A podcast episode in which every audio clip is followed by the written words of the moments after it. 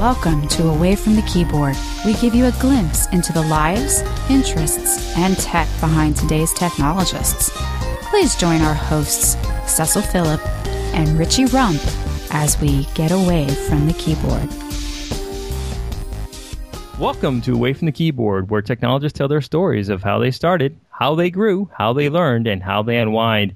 My name's Richie Rump, and with me I have my co-host, Cecil Phillip. What's going on, Cecil? Not much, Richie. How you doing, man? Hanging in there, man. What's new with you? You know, so over the past week or so, I've been I've been really digging into Visual Studio Code. So for everybody that's listening that doesn't know about it, Visual Studio Code is Microsoft's new lightweight code editor that actually runs cross-platform. So it runs on Windows, it runs on O S X, it actually runs on Linux too. And it has support for building A S P dot net applications and, and actually Node applications too in the editor. So you get code completion, you get debugging, you know, you get a lot of these cool features that are just almost essential for building these types of applications in this new, completely free editor. One of the things I really like about it, too, is that it's built on top of a lot of open source technology. So it uses the Electron project that uh, came out of GitHub. And I believe it also uses TypeScript, too, for some of their code completions when you're doing uh, JavaScript. So I've been actually playing around with it, doing, you know, a little bit of prototyping, you know, just trying to get a feel of the editor, you know, see what it's actually like. And I got to say, I really do like it a lot. You know, uh, I have absolutely like no qualms with it today. And, you know, I've used it to clean up some projects, and I really don't miss Visual Studio that much. Wow, that's uh, high praise for some beta software, man. Yeah, definitely. I mean, this could be one or two little things that, you know, can help get tweaked a little bit. But, you know, I believe those will come in time, you know, like the ability to add plugins and, you know, some other little editing features. But other than that, for, for software that's been out for two weeks or so and still in beta, like I'm I'm I'm definitely sold. So what about you, Richie? What have you been up to lately? Well, I've been uh, finishing up a script called S P Data Profile. So that allows developers and data professionals to find bad data inside their own S Q L servers. And um, it's finally out. I was finally able to get it out. And now I'm just doing a whole bunch of bug fixes and, and patches. And and um, really happy to finally, after about six months worth of work, uh, get that one out the door. And it's uh, available free on, on, on my website at uh, George dot net. Totally free? one hundred percent free? one hundred percent free. So maybe you haven't heard, Cecil, but recently Microsoft held their Build conference in San Francisco. So if you're not familiar with Build, it's Microsoft's annual developer conference where they introduced a lot of new technology that they've been working on.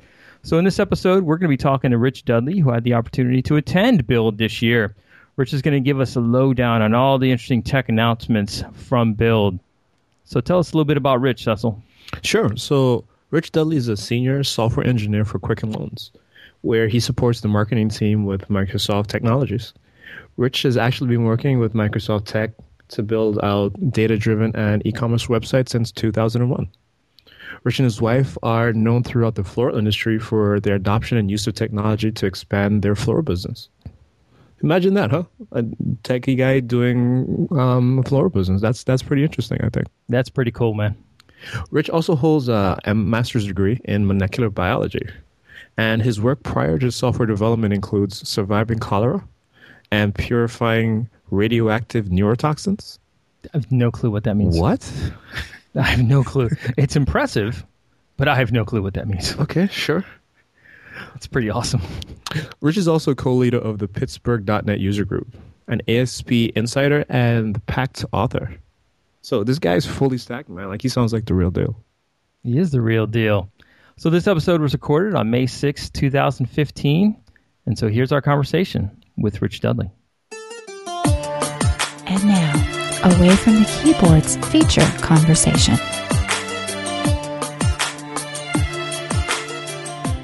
Did you get any replies to your to your tweet today? I got no replies. No one wants to ask you any questions. I'm sorry to hear that. That's what happens when you talk too much. Should probably practice saying intelligent things, and then they'll ask me questions. Why start now? Yeah, exactly. I've made a career of it otherwise, so, you know, whatever. So tell me about Build. It looked like a, just a phenomenal event. And I know that um, Microsoft had Build uh, last week, and they had Ignite this week, and just seems to be like there's just a ton of stuff that's going on in Redmond these days. It, you know, it, I got the feeling about halfway through the first keynote that Microsoft has just had it. And they're going to lay some serious smackdown, and this bit about Microsoft's old and Microsoft's fading, and they're just going to say, uh-uh. And, and they seem to do that really well. Uh, they had a lot of really cool stuff to show. Obviously, if you watch the day one keynote, uh, the highlight for everybody was the, uh, the HoloLens, which was just amazing. Uh, that is going to be crazy when that comes out. Uh, and, uh, but, you know, there's a lot of nuances in that as well. Uh, the lot of the dot net uh, advances, the stuff in Azure, I mean, there's a whole lot that they did, and that was just the developer side, because when you look at Ignite, which is really the operations um, and some of the database stuff, there's a lot of stuff coming out of there that they didn't even cover at Build. So, yeah, Microsoft has been extremely busy, and they've got some amazing stuff coming out. It's a good time to be in the Microsoft world. So I caught a little bit of the keynote, and I heard them say that they actually had some of those HoloLens units available for some of the attendees to try out. Did you actually get the chance to try one of them and see I what did, see what the experience was like? I did not. I uh, apparently so you you had to like find the secret spot in the uh in the application, the the Build app to uh to sign up for it, and I was apparently too slow. But uh, I know several people who did, and and they said it was just amazing. Um A couple of the really cool things that they liked about it was it is actually augmented reality. So it's not like the Oculus, which is totally virtual. Uh, this is actually overlays on top of what you're seeing. So the HoloLens device itself is a full computer laden with accelerometers and cameras and things like that. So what you're seeing when you look at the visor, there's a stereoscopic camera pointing out through the front, recording your world, projecting that into your visor, and then laying over on top of it the uh, the things that you want to see, the applications or whatever you're looking at. So that that's really cool. So you see the outside world plus the stuff they're overlaying on it.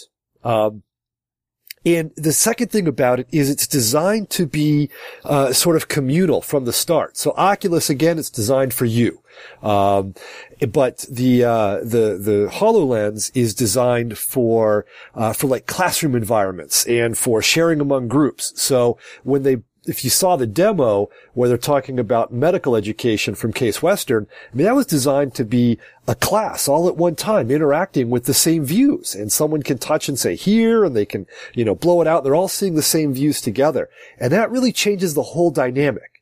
Because now this is like a communal thing where you're learning together or teaching or whatever you're doing. Yeah, I can imagine the use cases for that are, are relatively infinite.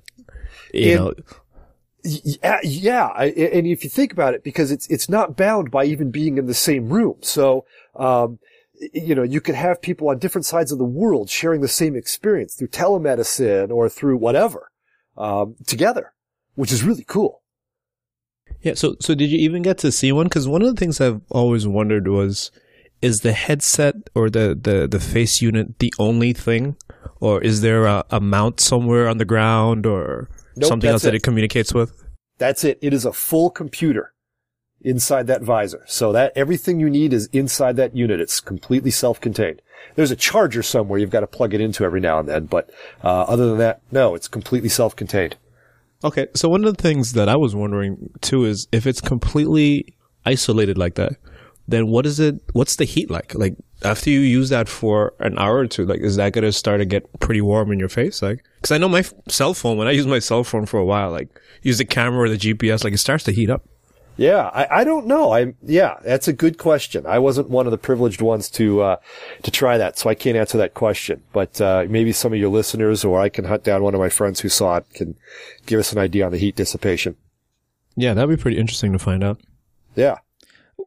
Yeah, one of the things that um, Paul Thurrott was mentioning in his review uh, from the HoloLens at Build was that the field of vision in the HoloLens was much smaller than the demos that he saw back in uh, January, where it was only a small uh, box right in the middle of your vision where you could kind of see everything. Otherwise, it wasn't this expansive view like you were seeing in the demos and all that other stuff. Did you hear any other uh, folks talk about that? I did not hear any of that. Um, I don't know if that's true or if that's just a figment of they don't have full, you know, they didn't have full systems for everybody to mess with.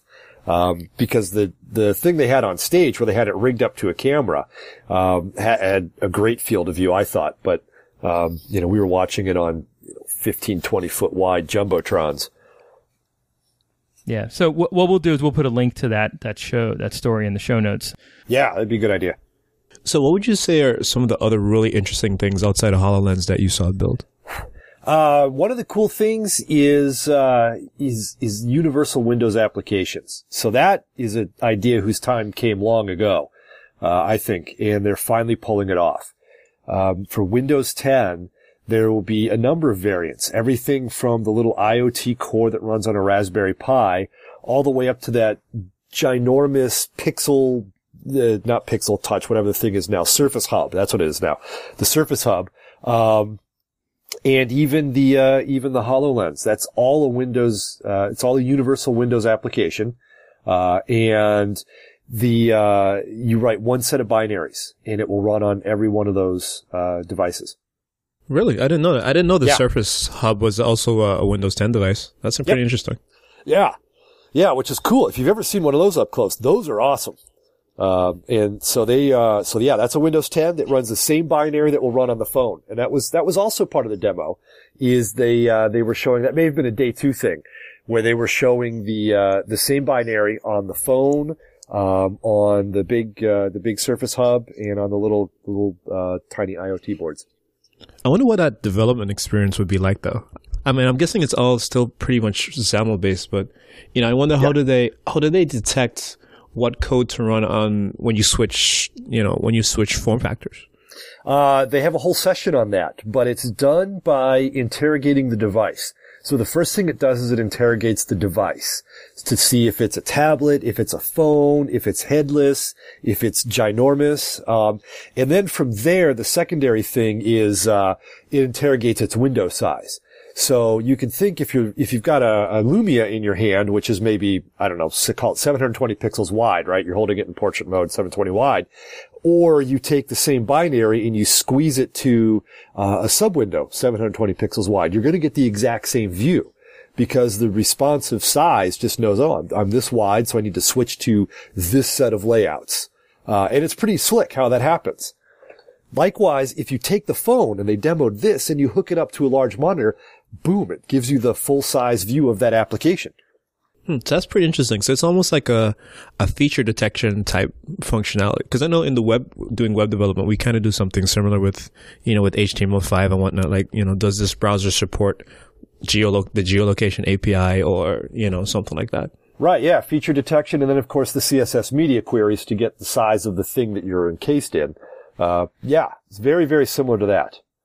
And they demoed that with XAML. They, I don't think they talked about WinJS, uh, for that part. I don't know. I would imagine it would support that, but, um, you know, there were some things they kind of glossed over.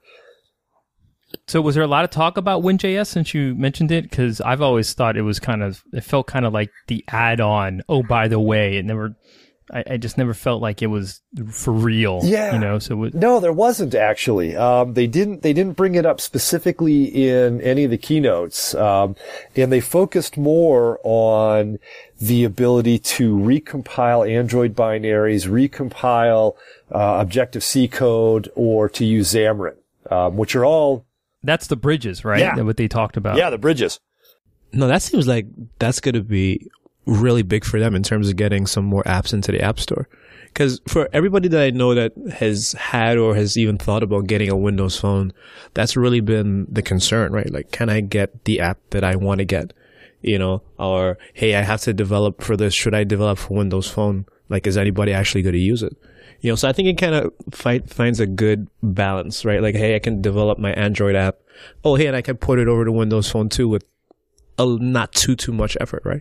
Yeah, exactly. I think it's a genius idea because you think about, uh, think about all the Android developers, they need to write completely different binaries for uh for iOS. And you, you see a lot of the interplay between that. You know, they have uh, Angry Birds on there, the Candy Crush Saga, and whatever all that crap is. Um, you know, they've got these companies with two groups writing two different completely sets of binaries.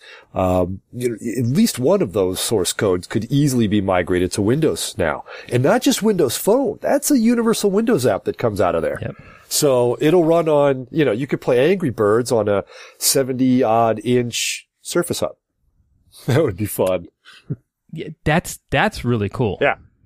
So I wonder, now that they've done that, what does that mean for Z- Xamarin? You know, because, you know, Xamarin has the, okay, you write in C sharp, you know, let's say you're using Xamarin Forms, for instance, and now you can target all of these different mobile platforms, just targeting Xamarin Forms, using dot net, using C sharp. But now Microsoft's added another player to, you know, this cross-platform mobile game, right? And they also added yeah. the ability to do C, um, C++ too, I believe. So, so what is, what is, what does that mean for, you know, for Xamarin? Well, they, they really propped out Xamarin. And, and, you know, it's, it's two different sides of the same coin. Xamarin is for dot net developers who want to target Android, want to target iOS, and want to target, uh, Windows Universal. Um, so you start with dot net and you compile to the, right binaries. The, the bridges are you have Android written in whatever you write Android in Java, I think, uh, which comp- something. Whatever. Whatever. uh, you know, it, but that compiles, now that compiles to universal Windows. So, uh, you know, the nice thing about Xamarin is, is you, you can write one code base, uh, with the right U I markup and, you know, some modifications, but you can write, uh, basically in one set, one set of languages and get all three binaries. Uh, the bridges do it in reverse. So you've written it in, in Android-ish, um, and that compiles to a universal Windows. You don't get iOS out of that as well. You just get the Windows app. Same thing with Objective-C. You, you start in Objective-C, and now you can come to the Windows world. So it's like Xamarin in reverse. There's a, there's a definite place for both of those to exist side by side. Yeah. So, so let's talk about what the bridges are. So the, the, the four bridges they talked about was iOS, uh, to Windows, and Android to Windows, web apps to Windows, and then Win thirty-twos all over to Windows. And of course, that's we're talking about all in the Windows Store, putting all of those those binary, those those types, porting them all over into the Windows Store, so then you can get it on your your Windows P C and tablet and phone and and Surface Hub and whatever you want. It's all going to be in there for, for whatever. Right. Yeah. And, you know, the web apps that you mentioned, that's, um, that's kind of kooky because, uh, and that might be the story for Win J S, um, because they have the Cordova tools in Visual Studio now.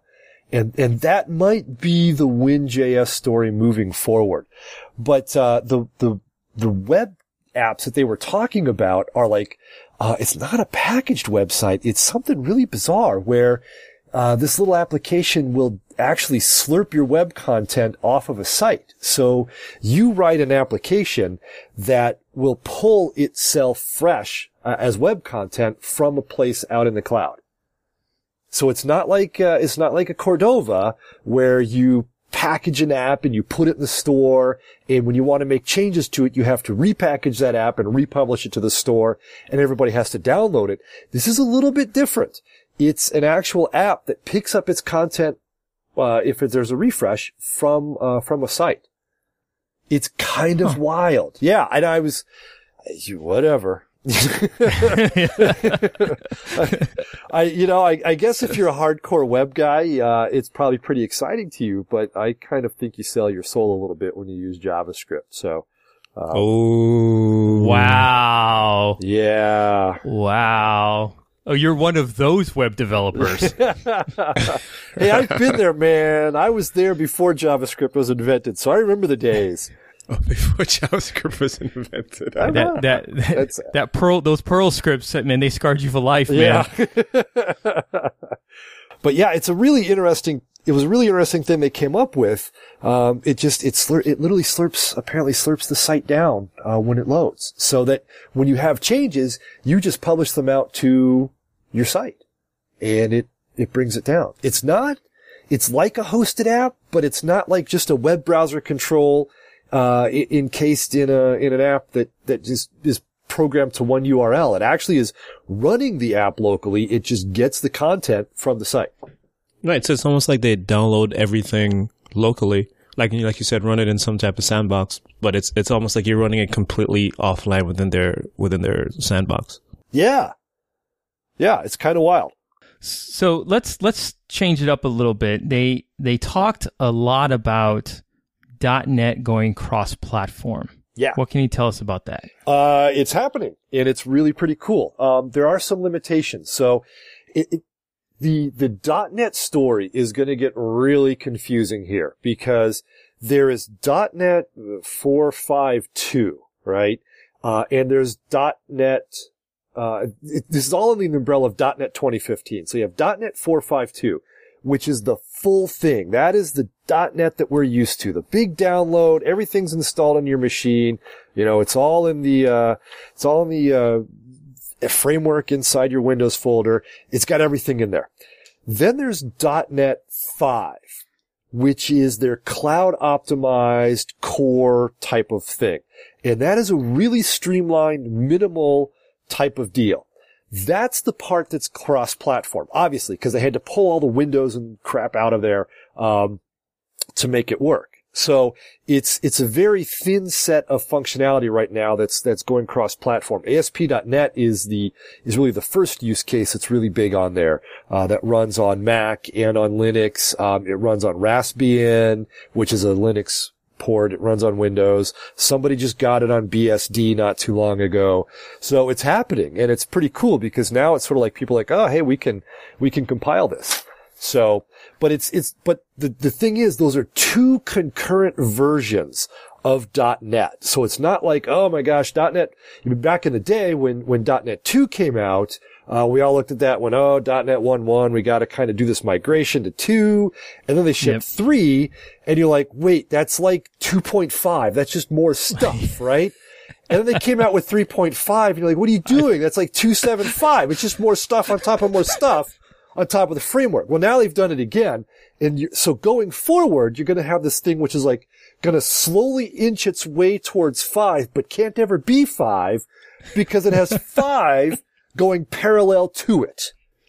So, so it's going to asymptotically get closer to five. And then I don't know, maybe they'll name it like seven or something or ten or, or eleven. Who knows? They're going to skip something. Um, and make a joke about it, but that, that's what's going to happen. So those two things are, are, asim- are, are, they're parallel. Um, so don't think that like, oh my God, just because we have five, I have to get rid of my four point five, whatever. No, they're, they're parallel. You only use five right now if you're really interested in going cross platform or really in this cloud optimized, really thin client install. Um, and, and another point of five is, tell me if you've heard this story before. So, um, all of the binaries for every application are installed in the application's little folder area, and they're specific to that application, which is different from .dot net, um, four point five, where everything's installed in like the central Windows, and everything shares that version, right? Uh, which was a fix for the thing that installed all of the binaries on a floppy disk and isolated things in a sandbox that way, right? Like, because if it all ran on three sixty K floppy, everything was its own sandbox, and those were great days. We had no D L L hell back in those days. Everything old is new again. Yeah. So, exactly, except it takes up more space. Um So, but that's the thing. So, uh, the .dot net five, uh, all runs locally, uh, things all run there, but the development of it is, is pretty cool. Um, and, and you kind of have to watch some of the Visual Studio twenty fifteen demos to see that, uh, because it's, it's literally, um, some people think this is great progress and some people are going to think this is a real pain in the ass. Cause when you, when you start up like an M V C project, you start up anything in .dot net four point five, um, it's, it's all, it's all there, right? Like you can just start typing in ReSharper or, or whatever you use in Visual Studio and they provide you little hints and everything is right there for you. When you start up a .dot net five empty project, there's nothing there. Zip. Nothing. The good news is it's really small. But you have to add every single thing you want. It's like back in the days of the Apple two. If you wanted lowercase, you had to put in an expansion board for lowercase letters. I'm dating myself. Yes, I'm old. I'm middle-aged. It's okay. Uh, but, you know, but, but yeah, that's how it is. So you have to, you literally have to install every little piece, which some people are going to hate that experience because they just want everything to be there. And I don't care how big this is because I'm going to install this one big enterprise application, my big enterprise servers, and the fifteen people in payroll are going to use this thing. And no one gives a crap about slow performance or bloated binaries, right? And that's fine. That's cool. There's a story for you there. Use dot net four and a half. But you've got other people, and these are the guys who would like overclock every last millisecond of their chip. You know, they want to install every single class individually. And, and you're kind of close to that with some of the stuff in dot net five, which is awesome. So, you know, if you want to build it up little by little and have some very thin binaries that will work on a number of platforms, dot net five is your story. Well, I'm I'm cool with that as long as I can get a truly empty project template for A S P dot NET M V C. Dude, it's empty. Can, it's can we do that? So there's there is there is empty A S P dot net, and then there's the A S P dot net M V C, which is empty except for like one or two extra references. So to go from an A S P dot net empty to an M V C empty, it's like, I don't know, adding a couple little references. It's not that bloated. Yeah. Oh, good. Yeah. It's pretty cool. Um, and there's, uh, you can see that happen in, in both of the Scott Hanselman talks. So the intro to A S P dot net five and then the, uh, the, um, deep dive, uh, with, uh, with Damien and Scott Hanselman. Both of those are, are really good. Yes. I've been playing around with the frameworks a little bit, you know, you know, just for some personal demos on, and actually even playing around with it at work. And the, the .NET Core, I think that's what everybody's calling dot net five now, but um, yeah. Like the .NET Core stuff is what I think what you're talking about, where you know you have that isolated instance, right? And then you only get the pieces that you ask for. And I kind of agree with what you said, right? Like it, it just depends on your use case and what you're what you're gonna do with it. You know, I know one of the the things that you always hear Scott Hanselman talk about is you know to make .NET a lot more less threatening. Right, and a lot easier to develop, a lot, a lot more cross-platform, a lot more of the model where I can bring my own editor and use. Yeah. Um, and, you know, one of the things I've been playing with, too, that I thought was really interesting that they brought out was was Visual Studio Code. Um, you know, when I first saw it, I was a little skeptical about it. I was like, eh, I don't know. You know, I'll just use Atom or Sublime or something like that. But, you know, I, so I, I, I did a project with it today, you know, created a site and, you know, did some work on it. You know, no Visual Studio, nothing like that. It was just, you know, this, this editor and the command line, and it actually works out pretty well. You know, I got IntelliSense. You know, I used the, um, the A S P dot net, um, Yeoman generator that I oh, think, cool. you know, a friend of ours, Shane Boyer. Um, Shane was, yeah. Shane, Shane actually did that. Uh, it was actually, it works really well. I did not miss Visual Studio one bit, to be honest with you. Yeah, and with the gulp and grunt support that they've added in the Bower, I mean, that's, uh, it's pretty cool what they do with that Yeoman generator and, and the .NET, because it does, it just, it just spins up a site for you. And that's, you know, it's one of those things that, like, uh, the old A S P dot net was not opinionated. You could do your own thing with it, and for better or for worse, right? Because if you could do your own thing with it, a lot of times, uh, you did dumb stuff. Yeah. But, uh, you know, the Yeoman is very opinionated, and you have to, you have to get in the mindset of whoever set that up and like, okay, I understand why these things are in these folders and what this stuff means and, and stuff like that. So, but it's pretty cool to just watch it spin up something in seconds. And, and then you can just, you know, D N X dot slash, whatever your site name is, and boom, the site just starts from nothing.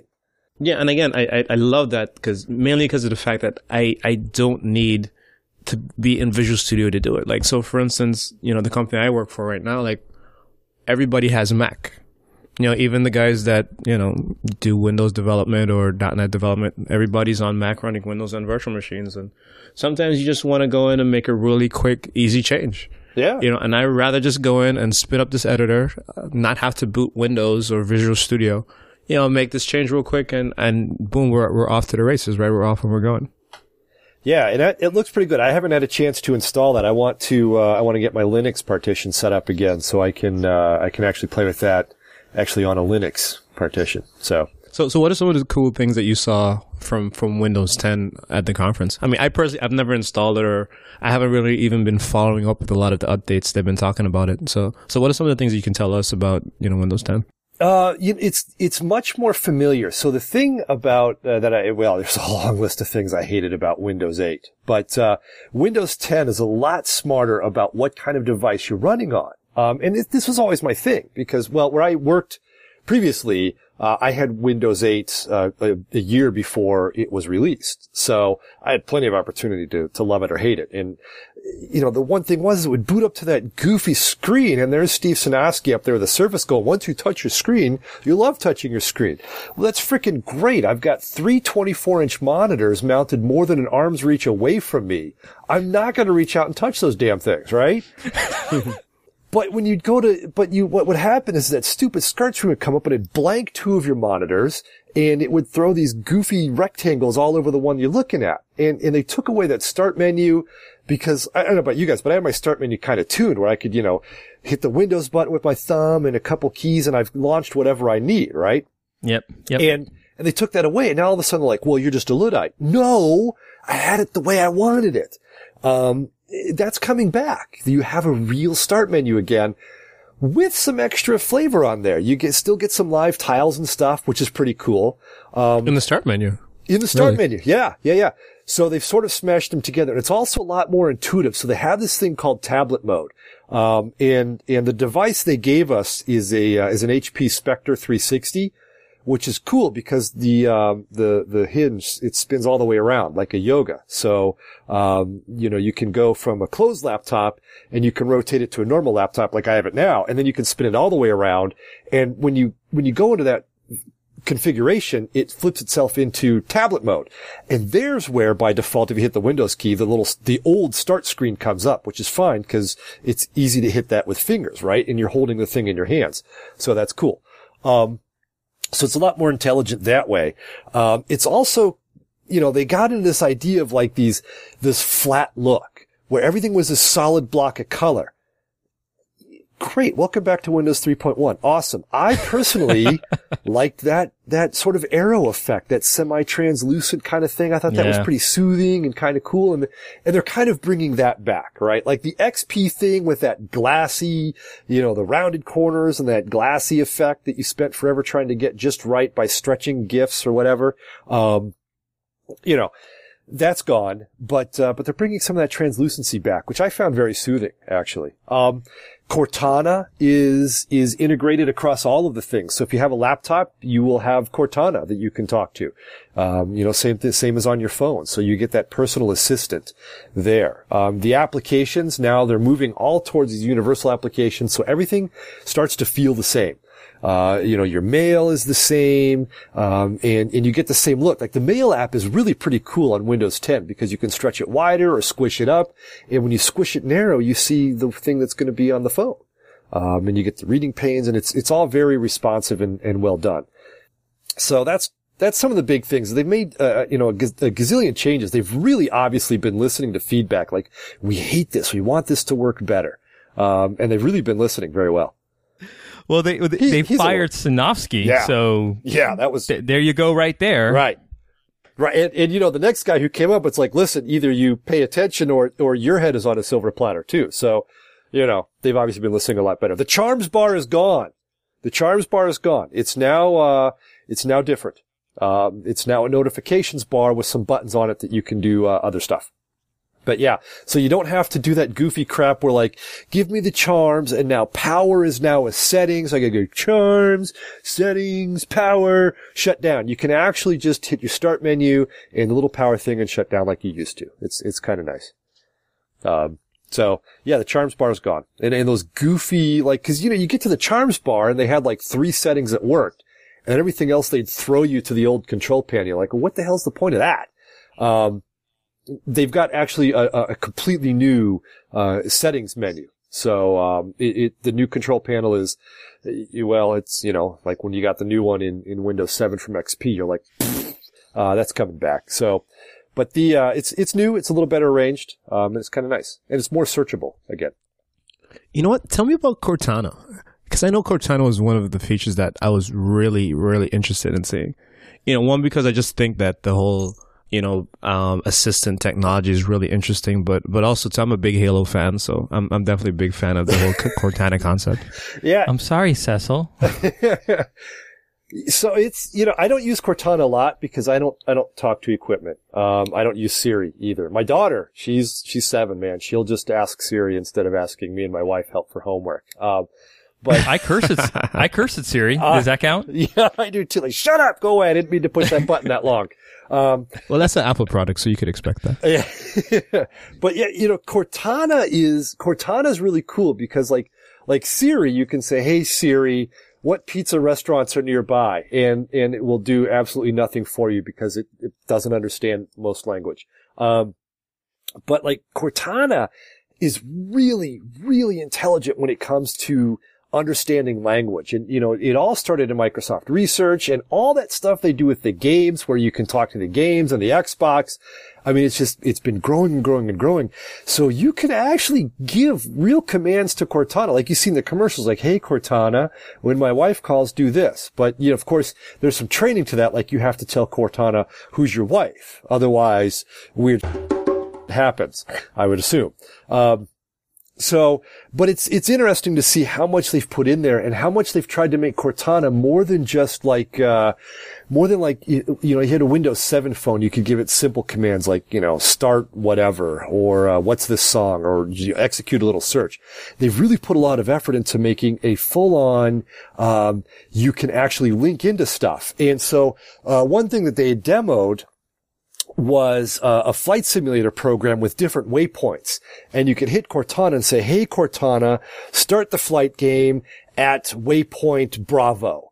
And it could take you right there. So you're deep linking into a web app through Cortana, which is really pretty cool when you think about it, because now all of a sudden you can, you can, you can tie your web content to your Windows desktop. And I'm watching that like, oh, we've been down this road before. That doesn't sound good, but you can do it if you want to.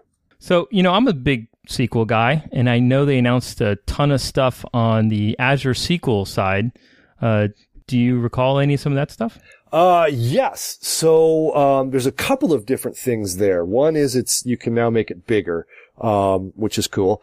But uh, if you're if you're a multi-tenant, so if you're doing stuff um, on behalf of, like, say, the places that we used to work, Richie, where we may be handling stuff for a number of well-known companies, and the data shouldn't necessarily mix between these companies, right? Yep. Um, it used to be you'd have to set up all this stuff per client per client, and you'd have to consolidate these accounts, and it was a real pain in the butt. Now, uh, you can set up these little cluster groups where you can say, okay, this data belongs to client A, and this database belongs to client B. Ne'er the twain shall meet, but bill everything to me so that I can mark it up two and a half fold and bill it back to those guys.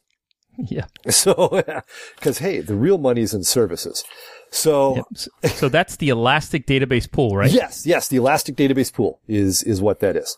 Um, I was looking for my notes on that, and I should learn to write neater in the dark so that I could, uh, I, I, I took better notes when I was drunk at wine clubs than I did at the, uh, at the keynotes. Uh, someone needs a, someone needs a Surface and a pen. Which is ironic because I had one. I just don't. I, I, my handwriting is so bad, even the Surface doesn't. It just quits. It, it doesn't. It says, you know, no, no, nope, not going to do right. it. Right. Well, talk to Cortana. See if Cortana can understand what the hell you're saying, right? Um, but yeah, so that is the Elastic Database Pool um, that uh, that came out, and that was pretty cool. Um, other than that, I didn't get too deep into the Azure database stuff because I was on all the all the .dot net sessions, so I'm still catching up on a lot of the uh, stuff. I think really a lot more of the Azure stuff um, is coming out uh, this week at Ignite because that's really more targeted towards that type of thing. Um, right, know, Build right. is Build is developers, twenty-three, twenty-five hundred developers, and Ignite is twenty-five thousand mishmash of everything. Yeah, yeah. I, I think some of the the things that, that really got me was during the keynote from a S Q L perspective was in Azure S Q L D B. They're finally getting full text search in it. And yes. It's like, what took you so long yeah. to do this? I mean, that's like a perfect use case for Azure. And, yeah. and now it's finally getting it. Um, transparent uh, data encryption. Yep, the T D E is finally, T D E is finally getting in there. Um, I was excited to hear about that. Uh, they talked about Azure data lakes. I'm yes. not quite sure. A lot of, I'm sure that's a lot of Hadoopery. It is. Uh, um, yeah, I think that's built on, I think it's built on the H D F S, maybe using blobs. I didn't get into it. But yeah, it's it's either Hadoopery or obviously meant to compete with Hadoopery. Um, yeah. Yep. Um, row-level security in S Q L Azure. Yep. Yep. Um, and of course the, oh, the ElasticDB pool just uses a single connection. So somehow you can specify, hey, this is, this is client A, just get client A's data. Uh, cause you used to have to do all kinds of cockamamie stuff, uh, in the connection string based on, on your client's, um, claims. Yeah. And so if you have yeah. two hundred databases and I want to just have one statement to update all two hundred databases, I could do that using the, yeah. um, the Elastic Database Pool. Yep. And the last thing they, they announced, um, was the Azure S Q L Data Warehouse. Yes. Which I'm super excited about. Yep. And that I think is also, uh, uh, no, the data lake is Hortonworks. Um, yeah the, yeah. the S Q L Data Warehouse is petabyte scale. Data warehouse. That's gonna be fun. Yeah, that's gonna be fun. I I I I need some petabytes yep. of data. I think I'll just copy Stack Overflow about you know a million times. Yeah, and, and and we'll we'll have it there. But um, I I think it's about time that we had a Microsoft cloud-based data warehouse solution. And I think with some of the the new Power B I stuff that's coming out, I'm I'm really excited to see what they could do to have a cost-effective data warehouse so that the small to small medium-sized companies can jump in and really find some um, some great uh, data and a data analysis from their data in a, a cost-effective way. Sure, and they, they also, with that, they also released a bunch of new data analytics technologies as well in Azure, um, so to make use of the data warehouse and the data lake. Yeah, the, the machine learning stuff really scares me. Oh, and yeah. It, it, and it, it scares me not because we're giving all these tools to the developers. I think the developers can figure it out. But really, there's a lot of knowledge that you need to have to understand what algorithm you need to use for which analysis. And I think when we start giving that to developers without having a proper understanding of each of these algorithms, you'll start getting a lot of false positive stuff. And that's the, the the where you would get your data scientist in there who intimately understands the math behind everything, right. And say, you know what, that that's the false ca- false causality. You don't want to go that route. That's that's a bad model. Here, use this model instead. And um and I didn't realize a lot of stuff till I got really good friends with a uh, a data scientist, and you know what he was doing just kind of blew my mind. I'm like, I don't understand what that, that, that is. And yeah. your, your modeling and your, your log algorithms are just way complex. And, you know, it's good to see that they're, they're pushing towards that way, but it really does kind of scare me from a, a usability standpoint, as far as how accurate are these models uh, using machine learning going to be? Well, exactly. And that's, that's the double-edged sword. I guess maybe even the triple-edged sword there is if you know what you're doing, you can pull out some really incredible information, but is that information anybody should really have? And, you know, I, I think you saw my tweets when they were doing that genetics demo. Um, and that was, I mean, I was, just, I was absolutely frightened by some of the stuff they were showing. Like, no, you shouldn't, you shouldn't show that to people. You shouldn't do these things because you're going to, people are going to sequence their genome, and they're going to get this data back, and they're going to freaking change their lives based on probability because they don't understand probability, right? Like, yeah, sure, you might eat a perfect diet in the hopes of reducing your risk of prostate cancer, but y- you could potentially be ignoring some other factor, like hypertension, you know? So, I mean, there's all kinds of things that go on there. Um, but like you say, on the other hand, if you don't know what you're doing, you're going to end up with crap. And, and one thing that's still missing from everything is data quality. There's Zippo, yeah. uh, data quality. And so, uh, the problem is with, with data, garbage in, garbage out. The bigger the data, the bigger the garbage, the more possibility, because people are like, oh my God, this Hadoop's magical. We put this data in here and you push some buttons and answers come out the other end and it's, it's magical, right? But if you're not tending that data, if you're not taking good care of that data, you could potentially be getting really bad results and not know it. Yeah. And I spent the better part of my career and, and literally the better part of this uh, last six months building a tool so we could easily get in the S Q L Server and do some data profiling stuff because it, it's it's a problem. Yeah. It's a problem that, you know, that we don't know we have, and that's the scary part about it. And when you st- is that us us as developers, we don't know that we have bad data, and we don't know how to figure out it is bad or versus good. Well, to developers too, like bad data is trying to put a string in an integer field. Like, oh my god, it's not going to work. Well, it's bad data. Yeah, but you know, like, uh, if you're doing like body temperatures, right? You need ninety-eight, ninety-eight, ninety-eight, three fifty, three fifty, three fifty, ninety-eight, ninety-eight, ninety-eight. Obviously, three fifty is not a realistic body temperature. What happened there? Um, you know, and that's the kind of stuff that, you know, three fifty is obviously an implausible example, but one oh five is not. Um, you know, we, I, I've spent a heck of a lot of time, uh, in my career also on data quality issues, um, and even working with, you know, multiple suppliers. That's always fun to, to line up that, uh, that information. Yep. Um, yep. So, you know, you can, you can run into some issues there if you're not careful. So I don't know what they're going to do, uh, long term. Obviously data quality is, is on you. Um, and data lakes and petabyte scale data warehouses make things uh easy to not care about data. It's like, I'll just throw it in the data lake, whatever. Um but, you know, that's where you start ending up with, like, the uh, four-eyed bass fish if you're not careful. You know, one of the uh things that I'm really interested is the conference itself. You know, we're... um I think all three of us have been to plenty of conferences, and Build is still fairly a new conference. And what's the feeling like there? What was what was the vibe? Um, it, what was it like?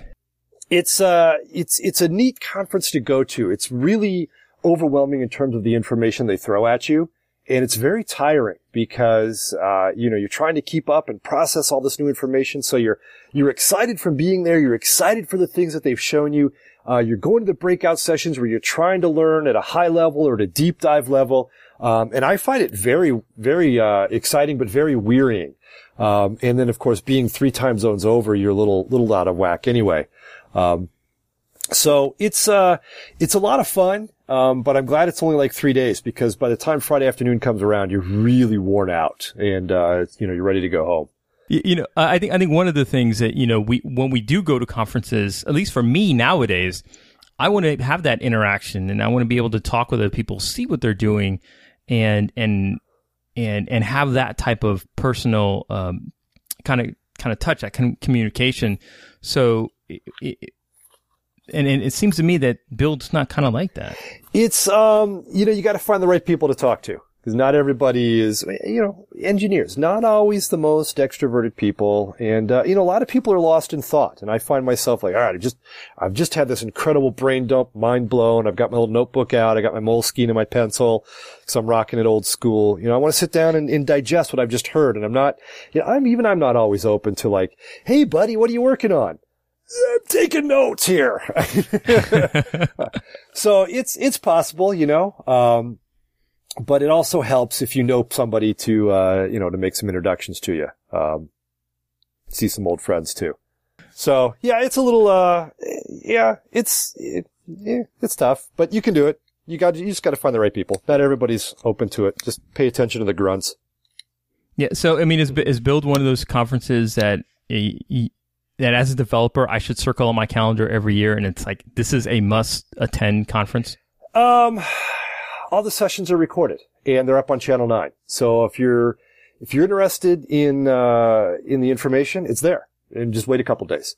You know, it's exciting if you've been to conferences and you enjoy the conference vibe. Yeah. Otherwise, I don't know. Um, I, I always enjoyed the more regional conferences too, because that's where places are really more open. You know, people are from, uh, you know, when you go to like, uh, uh, South Florida Code Camp, people are from around there. And so you've got that shared experience of living there. Where do you live? Oh yeah, I grew up a couple streets over, you know? You've instantly got something in common, and you can, you can start building some conversations there. What do you work on? Oh, I got a buddy who works there, you know, so-and-so, whatever, whatever, whatever. Uh, it's a little tougher with, uh, you know, it's a little bit tougher at a place like that. Um, yeah, if you like the conference vibe, do it. I, I don't know if I'd go every year, but every couple of years it's nice to get there and just see things right there. Cause it's cool. You know, it's, it's cool to be, um, it's cool to be there and to get the keynote and to get the vibe from the keynote. It's cool to be there. It's cool to get stuff from the keynote. It's cool to feel that live. Um, the big thing about Build is all the hands-on stuff that Microsoft has. And I skipped a, a bunch of sessions one day just trying out different things, trying different hands-on labs, doing different coding exercises, because they have Microsoft experts right there that will help guide you. They've got these, these, these, uh, the labs are guided, and they've got people right there who can help walk you through the stuff that you just saw. And that to me is really the value of Build, is that you can sit down and code this stuff out right after seeing it in the keynote. Um, and that's pretty cool, because then, you know, as a senior engineer and a technical lead, it's my job as a conference attendee to take that stuff back to my teams and to the company and say, hey, this is what I learned. This is what I remember of the coding lab. Here's how we got started. I think this has some value to us, or even being like, you know what, this thing's not quite what we need yet. Let's, let's see if it grows a little bit more. So the hands-on stuff is the stuff that you don't get from the videos, um, and you don't get a lot of the community events. And that, that to me makes it worth, yeah, every year if you can do it, every couple of years, it's probably pretty good too. We want to thank Rich Dudley for coming on the show and sharing his experience at Build. If you enjoyed this episode, leave a comment on the website at away from the keyboard dot com or on Twitter at A F T K Podcast. A few weeks ago, during our John Sonmez episode, we mentioned that we were giving away a copy of John's book, Soft Skills, The Software Developer's Life Manual. We had our drawing, and we would like to congratulate Patrick Timothy on winning the book. We'll have more giveaways in the future, and to be automatically entered in our next drawing, sign up for the newsletter at away from the keyboard dot com. You can subscribe to the show via the website or on iTunes. And while you're on iTunes, you can comment and rate us. Next week on Away From The Keyboard, we'll have a conversation with Nick Molnar and Mike Wood. This is our final episode of our In the Speaker Room series at the South Florida Code Camp. You definitely don't want to miss this one. Sayonara. Sayonara.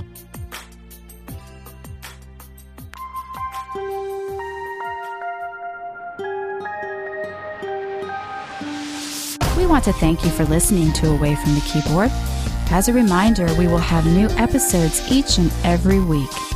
You can interact with us on Twitter at A F T K Podcast or at away from the keyboard dot com.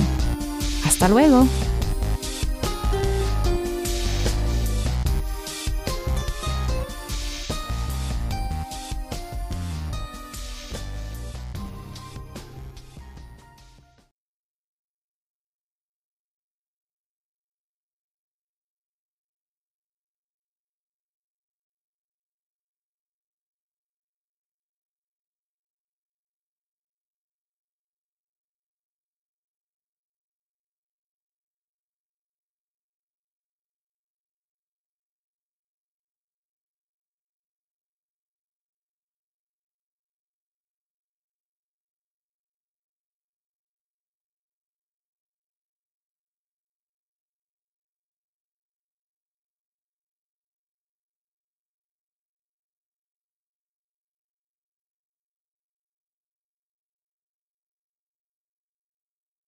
So, but no, did you tell, you told Cecil about the, uh, the evil twin thing, right?